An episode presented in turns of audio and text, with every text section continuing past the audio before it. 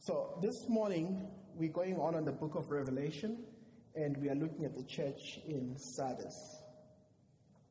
We are looking at the church in Sardis. And I entitled my sermon today A Call to Authenticity because this church is being called to be authentic. And we are called with this church to be authentic. I'm just going to go through a little bit of history of the city and some pictures that show you uh, things about the city uh, will come on. But uh, before we do that, let's read quickly. We need to read from Revelation chapter 3, verses 1 through 6. It says, Write this letter to the angel of the church in Sardis. This is a message from the one who has sevenfold spirits of God and the seven stars. I know all the things you do and that you have a reputation for being alive, but you are dead. Wake up, strengthen what little remains, for even what is left is almost dead. I find that your actions do not meet the requirements of my God. Go back to what you have heard and believed at first. Hold to it firmly. Repent and turn to me again. If you don't wake up, I'll come to you suddenly as an unexpected thief. Yet there are some in the church in Sardis who have not soiled their clothes with evil. They will walk with me in white, for they are worthy. All who are victorious will be clothed in white. I will never erase their names from the book of life, but I will announce them before my Father and his angels, and that they are mine. Anyone with ears, let him hear and listen to what the Spirit listen to the Spirit and understand what He is saying to the churches. Amen. Thank you for the reading of your word, Lord. Pray that your word would be like a double edged sword and do the work that you have sent it to do in our hearts and in our lives today. Speaker and hearer alike. In Jesus' name. Amen. So, talking about the city um, of Sardis, it's um, under the kingdom of Lydia it's in the, um, currently it's in Turkey. That's the current Turkey. The country we know is Turkey. Not Turkey, the one that we eat at Thanksgiving, but Turkey, the country. Um, it's somewhere, it's in that area, and the, um, the ruins are found there. And you're going to see some of these as I speak about the city. So it is known to have been a very wealthy city. It was the capital of the kingdom of Lydia. So it was, it was a very wealthy city and in connection with the other churches that we've spoken about that in, in the Asia Minor, which are still in the Turkey area, there is Smyrna, uh, there is Sardis there next to Philadelphia and Smyrna, sort of in a cave, um, on the cave between those two. And so it's, it's a city that was there. And the reason why I'm doing this is I, I know some of you, some of us, or some of you read scripture and think, oh, these are just stories of things this is a reality. Those churches were churches that were real, like us. Those cities were real as Fort Wayne is today. It was not, it's not just a, an, it's, it's not an allegory. it's the truth. And Jesus speaks to them and speaks words of life and speaks words of prophecy and speaks word of now as well to them. And we want to realize that as we speak about the cities. And that's why I like to a little bit talk about what the city looked like and what the situation there was. You can scroll, I'll let you do that, Grandma Ruth, because it looks like my scroller here isn't working well with me. So it was situated at the junction of many roads, so it was a trade route, it was uh, the crossroads of the kingdom. And so everything passed through Smyrna, and it was a, a city known for luxury. Uh, you can see the bats and all those things. You can scroll on, just keep scrolling on the pictures as I talk so people see the city. And it had a well deserved reputation of apathy, of immorality. It was large. It had temples, and the, the temple of goddess Cybele, the goddess honored through the worship of many kinds of sexual immorality and, pu- and impurities. It was, it was well protected, as you can see the walls there. It was well protected city, a great city. Um, It was known as well as the city of easy money, where it was easy to get money. It was easy money, and people would go there to get money and, um, and wealth. Um, and because of all this, it was pleasure loving. It was a pleasure loving city. They loved pleasure. Um, they enjoyed the pleasures of, um, the comfort that money gave them and the world gave them. Um, it was soft, very soft in discipline, very lacking in discipline, because there was all this. I mean, there's all these luxuries and all these joys. There's no need for discipline. So there was lack of discipline. There was, um, and this became the the doom of the city. The fact that there was no, there was not discipline. Was just like, eh, whatever we want to do, we can do it.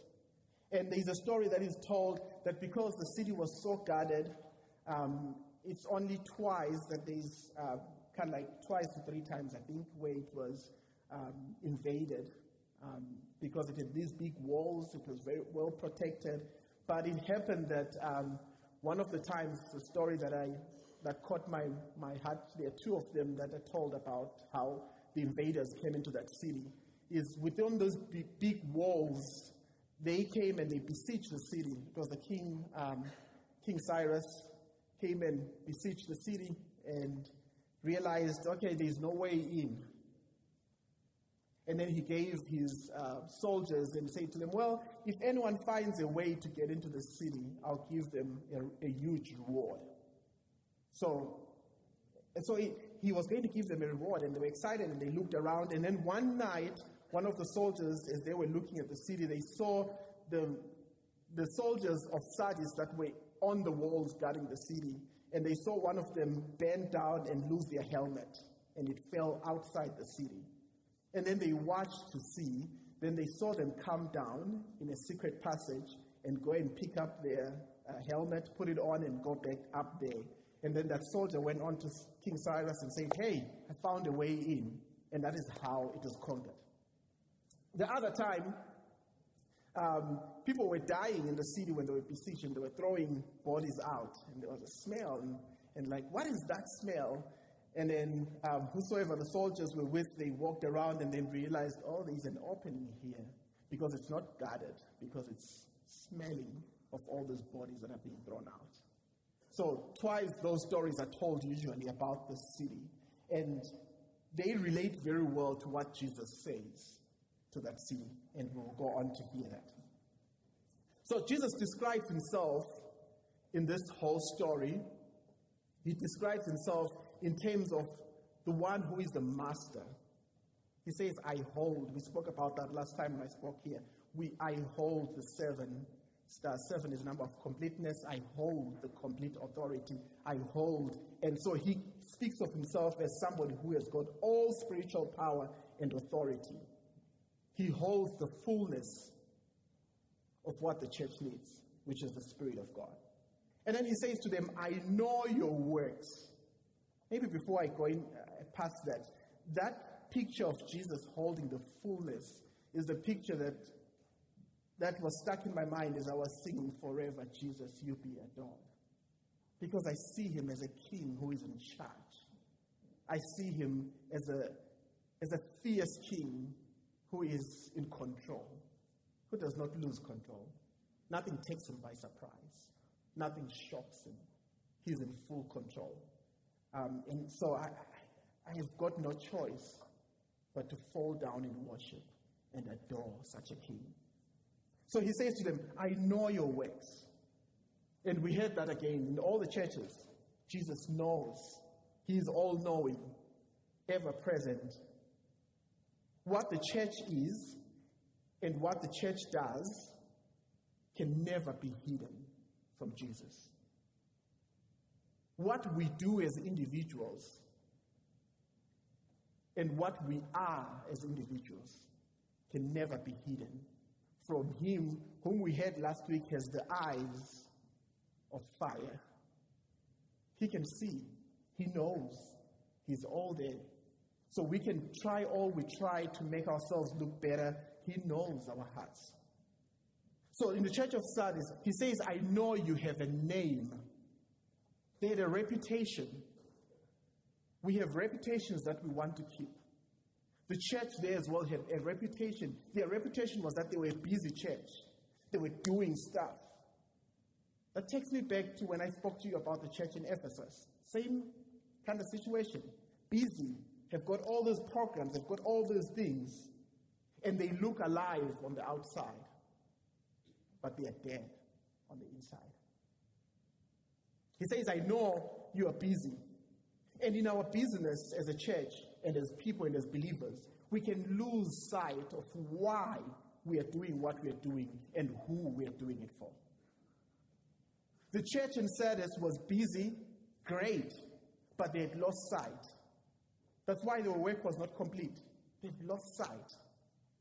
When we lose sight of who we are doing, what we are doing for, and why we are doing it, we've got a problem. We are not to bank all our eggs on this short life. Ryan had a years ago did a illustration of eternity and had um, I think it was Vince Campbell was standing here and then some people standing on and he said Vince's hand might be our life now, but they were standing stretching their hands all the way out. And he says, This is our life here, and the rest of this might be eternity. We don't bank on this while we have all this. And so they had done that. That church had done that. They were banking on now and here. But Jesus says, Because I know and I can see, you are there. This teaches us something.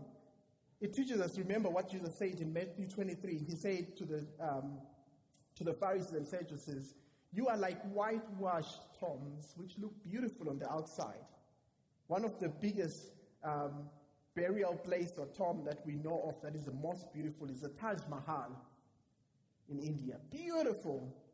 But inside, what is, what is it full of? Dead bodies. And he says to this church, in, in a way, he's saying to them that your good reputation is not guarantee that you have spiritual character. Our good reputation, our look on the outside is not guarantee. People, things that I want people to see are no guarantee that I've got spiritual character. And this is where this church was finding itself.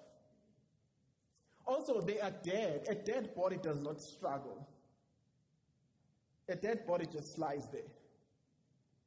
And so Jesus says to them, There is no struggle, there is no fighting, there is no fight. He says, Paul says, Fight the good fight of faith, and there is no fight here because they are dead. In all the other churches we hear, we, Jesus says to them, There is persecution. There is no persecution in this church. Because they are dead, there is no need to persecute a dead body. This is, this is amazing that all the other churches in Asia Minor are being persecuted. And this particular church has no persecution. Everything seems to be awesome. The church of Sardis is a model of inoffensive Christianity. It's a model of get along Christianity. Might be stepping on other people's toes, but that's the truth. The church there has the model of it's fine. We are not going to deal with things that need to be dealt with. We're going to avoid them because they cause controversy. And Jesus says to them, Well, that's a problem right there. The church in Sardis accommodated all these things. It accommodated itself into the injustice and into the immorality of that city. The church in Sardis was a church that says, okay, how can we accommodate everything else? Even things that are against the Bible, we'll accommodate them for the sake of peace. Does those words sound familiar? That's the church that Jesus is talking about. He's talking about a church that is willing to compromise everything that is in here for the little bit of what we have here on earth. And in, die, in, a dead, in a dead situation, it reminds me again of what Jesus says in John 15. He speaks about the Father being the vine dresser, and he speaks about us as being the branches. John 15, 5, he says, I am the vine, you are the branches. The one who remains in me and I in him bears so much fruit. But without me, you can do nothing. And in the, in the Amplified, it says, I am the vine, you are the branches. The one who remains in me and I in him bears much fruit. For otherwise, apart from me, that is cut off from the vital union with Jesus, you can do nothing. That's where death comes in, in the life of a believer, when we are cut off from the vine. And we choose to cut ourselves off from the vine. It's a choice that we have. Without the vine, there is no fruit. There might be fake fruit. you might take fruit and tie it on a, on a branch in your house and think, oh, it looks like there is fruit. But that fruit is going to rot and die. It's not fruit that is going to last because the branch is dead, it's not connected to a vine. You, you can have a big apple tree in your house and cut the branch out and put it in, in, in, in your, during the winter and put it in your, in your garage and say it's going to feel, it's going to look better and just put it in the garage and take apples and glue them on the, on, on the branches. It's not going to help because it's taken out from the stem of life. And as, as, this, as we see this church had all these things to show, had all these fake fruits to show, but was taken off the vine. It was a dead branch with glued on fake fruits apart from intimacy with Jesus, we will never experience authentic Christian life. Apart from intimacy with Jesus, we are cut off from the vine. And we cannot produce fruit, so we will die apart from the intimacy with Jesus. How intimate is your walk with Jesus? Not talking about God bless my food, amen, prayers. Not talking about, Lord, help me. I'm going to go now. Bless me. Bless my family. Bless, bless me. Bless me. Bless me. Jimmy, Jimmy. My name is Jimmy. No. I'm talking about intimate time with God. When was the last time you sat before the Lord and said, Lord, I just adore you for who you are? When was the last time your prayer was not a prayer to ask, was a prayer of intimacy with Him? Not asking for anything, just being intimate with Him telling him how beautiful he is, telling him how awesome he is. Prayer of adoration, prayer of thanksgiving, without asking. That's intimacy. If your spouse is always saying, Give me, give me, give me, and never pours into you, that's not intimacy. That's not a relationship. There are times that we need as a church to be at places where we sit and not ask, just tell him how beautiful he is. Recognize that thank Him for His goodness for us. And then He says to them, Wake up. He wakes them up from their slumber. And then He tells them to be people who are watchful. And this reminds me again, so much of this, of the instructions of Jesus, reminded me of a lot of scripture in other places. First Peter. In First Peter chapter 5, verse 8 and 9, where we find that word again, wake up, be watchful, it says in, um, in the Amplified, be sober, be well balanced and self disciplined, be alert, be cautious at all times. That enemy of yours, the devil, prowls around like a roaring lion. He's not a lion. Let me correct that. Like a roaring lion, fierce and hungry, seeking someone to devour. But resist him, be firm in your faith against his attack, rooted and established and immovable knowing that the same experiences of suffering are being experienced by your brothers and sisters throughout the world. You do not suffer alone. This church was not suffering. They were not alert. They didn't need to be alert and awake because they did not share in the sufferings of the brothers because they were living in luxury. The church was in, in, in slumber. Where else do we see Jesus talking about this concept of awake, be alert. Matthew 24 42, he says, Be ready, for the master is coming. Jesus is coming back, church. Broadway, Jesus is coming back. Maranatha, come, Lord Jesus. He's coming back.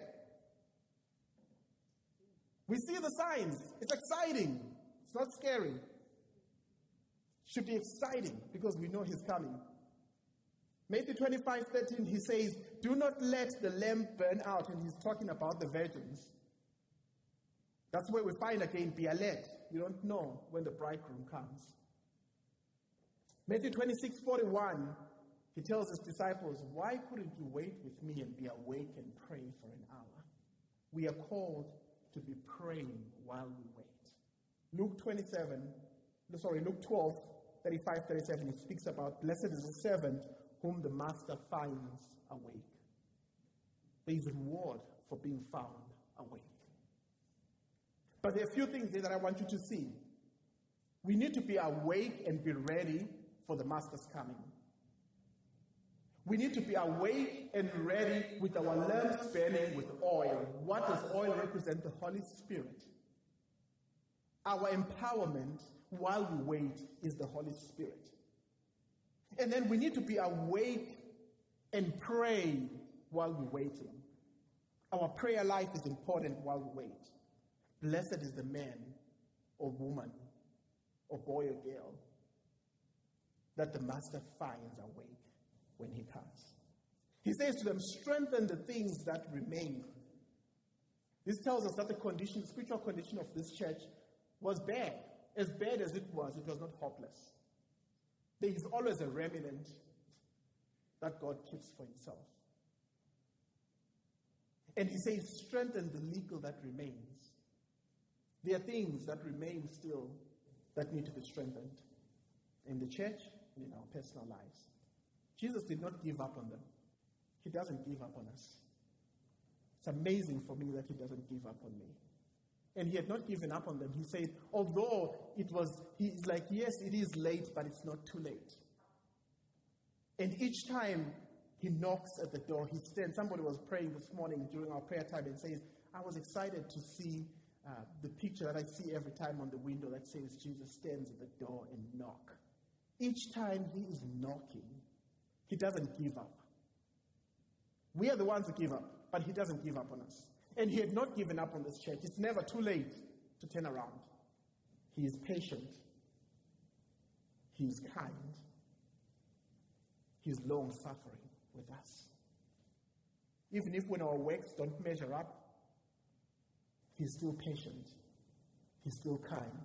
He's still calling us back to Him. He says, Remember the first things you have heard. Remember what you heard first and hold fast to it. Remember the things that you have heard. Second Thessalonians 2:15. He says, with all these things in mind, dear brothers and sisters, he has talked about the coming of the Lord. And that during those end times, these are things that are going to happen. But then he says, with all these things that I've spoken about, which is the end time issues, come in, in mind, dear brothers and sisters, stand firm and keep a grip hold on the teaching we have passed to you both in person and by letter. Paul encourages the church to stand firm on God's word. Broadway, we are encouraged in our lives, personal lives, not just as a church, in our personal lives, to not run after the fads that are coming up, but to be people who, are, who stand firm in the teaching of Scripture. Not in Sims teaching, not in political teaching, not in scientific teaching, in the teaching of Scripture. Not saying that all these things are bad. Politics are great, science is great. But our teaching, where we stand firm and hold on and check all those things through, is this. He says, stand firm.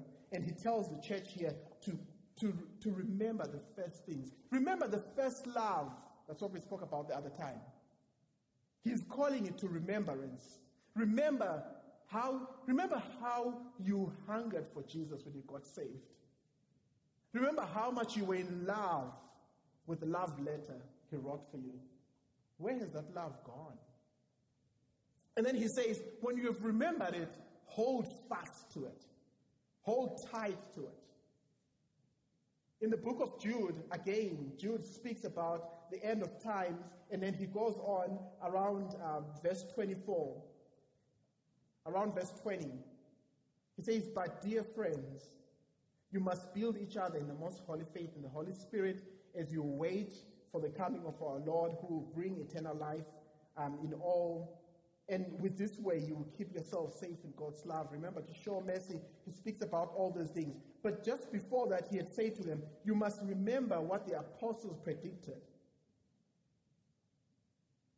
And then he says, You must hold fast to what you have been taught. There is always, when, it, when, when the epistles or when the apostles speak about the issue of the coming of the Lord, there is always a point where they say, hold fast to the truth. It's very easy to dilute the truth. It's very easy for truth to slip out of our hands if we are not holding fast to it. And I want to encourage us and encourage myself to hold fast to the truth of the gospel. The only truth that we have is the truth of the The absolute truth that we have is the truth that is written in Scripture. And he says, hold fast to that. You can never go wrong with that.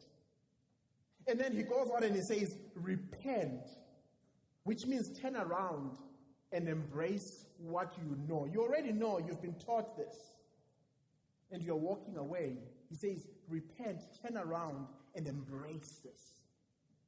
When we let go of Scripture, it's a slippery slope. We are going down.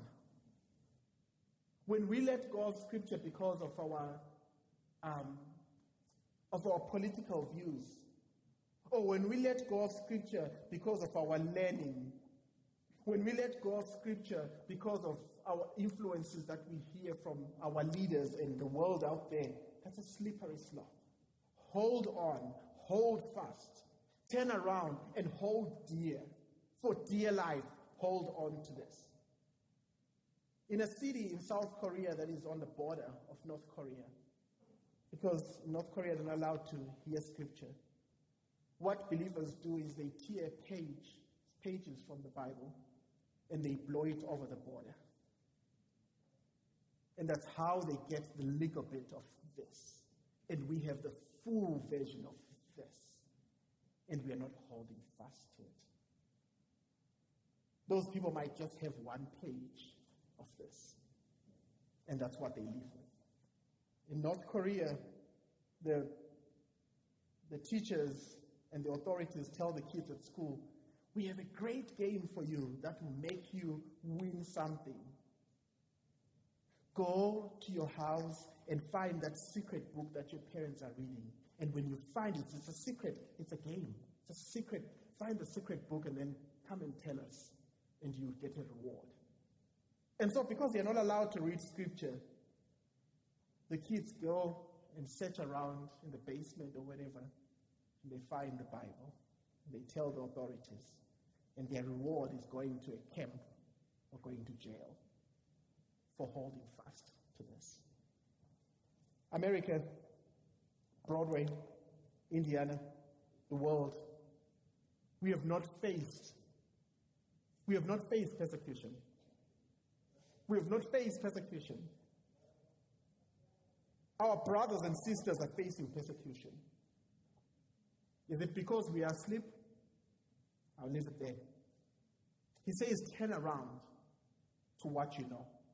Embrace what is holy. That's what he speaks about about the garments embracing being holy, embracing living a holy life, embracing realizing that God's grace is not cheap. When we go around with soiled clothes, spiritually speaking, we are, we are cheapening the grace of God that Jesus paid for with his life. And he says, repent. When, when we have repented, we will have the we would have the joy, like some of our brothers and sisters who've got the joy to lose their lives for Jesus. And then he says, Therefore, watch. If you do not watch, I'll come to you as a thief. I'll come upon you as a thief in the night. He reminds us again what Jesus said in Matthew. Jesus is coming back. Are you ready? We don't know the hour. We don't know the minute. Jesus is coming back. Are we ready? So that he doesn't find us like a thief finds comes into the home where there is no guarding. When you are not alert, that's when the thief comes. Are we alert enough to realize that he's coming back? And he says, even in, in Sardis, in this wicked city, there are some who have not defiled their clothes. There is a remnant. And he says, Those shall walk with me in white. Jesus promises that the pure people would walk with him. Purity of heart, purity of mind, purity of action, purity of life. He says, Those people will walk with me. This is a picture of victory parade. And he says, They will walk with me. That's a reward. That's the greatest reward. When you walk with somebody, you're in connection with that person. When you walk with somebody, you have a relationship with that person. When you walk with somebody, you're in the same pace that person. And Jesus says, Those will walk in the same pace with me. This is a reward that Jesus is calling for us. The pure can never have greater intimacy with God. The pure, sorry, can have greater intimacy with God, not because they've earned it, but because they are simply more interested in the things of God. How is your interest in the things of God? We don't earn our purity, it comes from Him. He calls us to come and drink. He says, Come and drink, come and buy food that won't cost too much. He is calling us to the source. And he says, I will not blot out his name from the book of life. In the olden days, each city had a book where they wrote their citizens' names that are alive, and when you die, they'll blot it out. So they understand exactly what Jesus is saying to them. But as well, remember when he said, I'll come like a thief in the night, they understand as well that in their city, they have had these kings that have come like a thief in the night. So they understand what this means. They have, they have an understanding of what it means. And then Jesus goes on says, To those that, that pure, those that walk with me, I will confess their name before my Father and his angels. This is a promise that God has for us when we walk with him, when we tap to the source, when Jesus is in the right place and position in our lives. Jesus said, If you acknowledge me before men, I'll acknowledge you before my Father. This was before this. This is the second time he's saying it. Are you ashamed of him? He will be ashamed. Do I shrink away from telling others about him? Do I shrink away from living for him wherever I am? He'll be ashamed of me. He is the source of our life. The moment we walk away from the source, we are dead. The moment we are cut off from the vine, we are dead branches that will not produce fruit. Is your lamp burning? Is the oil of the Holy Spirit, is it what is keeping the lamp burning? The worship team can come forward. The lamp that you carry, are you like the ten, there are ten virgins? Are you like the five foolish or the five wise? Are you like the church of Sardis, which represent the five foolish ones that carried a dead lamb around? And my challenge to you, Broadway, this morning is what place does Jesus occupy in your life? Got two challenges for us. This might be a challenge for somebody who says, I have never, I've never given Jesus first place in my life. And it might be a challenge for somebody who says, I have given Jesus first place in my life before, but I've taken that and given it to something else. What place does the crucified Jesus hold in your life? Church, what place does the resurrected Jesus hold in your life? What place is the exalted Jesus hold in your life?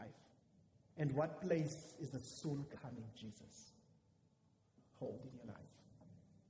If you've never made that commitment and say, Jesus, come into my heart and be Lord of my life, I want to encourage you today not to be ashamed of him because he says, Those who proclaim me freely, I'll proclaim them before my Father.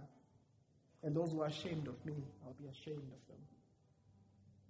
We're going to worship just for a minute, And then I'm going to give the second challenge. But during the first challenge, if you feel you need to sort things about priorities of where you are with Jesus in your life, this side of the altar is open. The elders are going to come and pray with you. Don't be ashamed. Don't be afraid.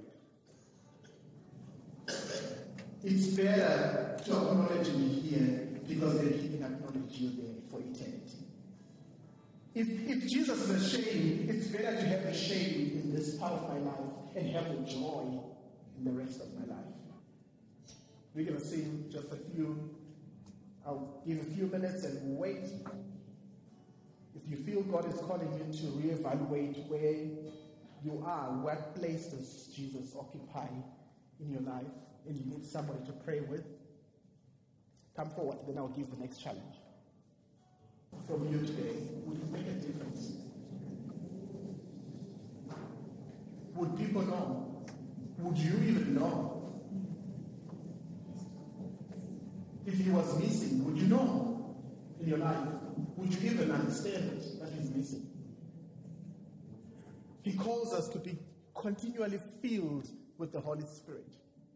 Are you continually filled with the Holy Spirit? Am I continually filled with the Holy Spirit to a point that when He's absent, I know it? If He were to be absent, I would know it. If He were to be absent, the world would know it. If He were to be absent, my colleagues at work would know it. Or are we just like the dead church that did not care? Deep calls out to deep church. Would it make a difference? He says, Come, drink from the fountain. Let those who have ears hear what the Spirit is saying to the church and to you and to me today.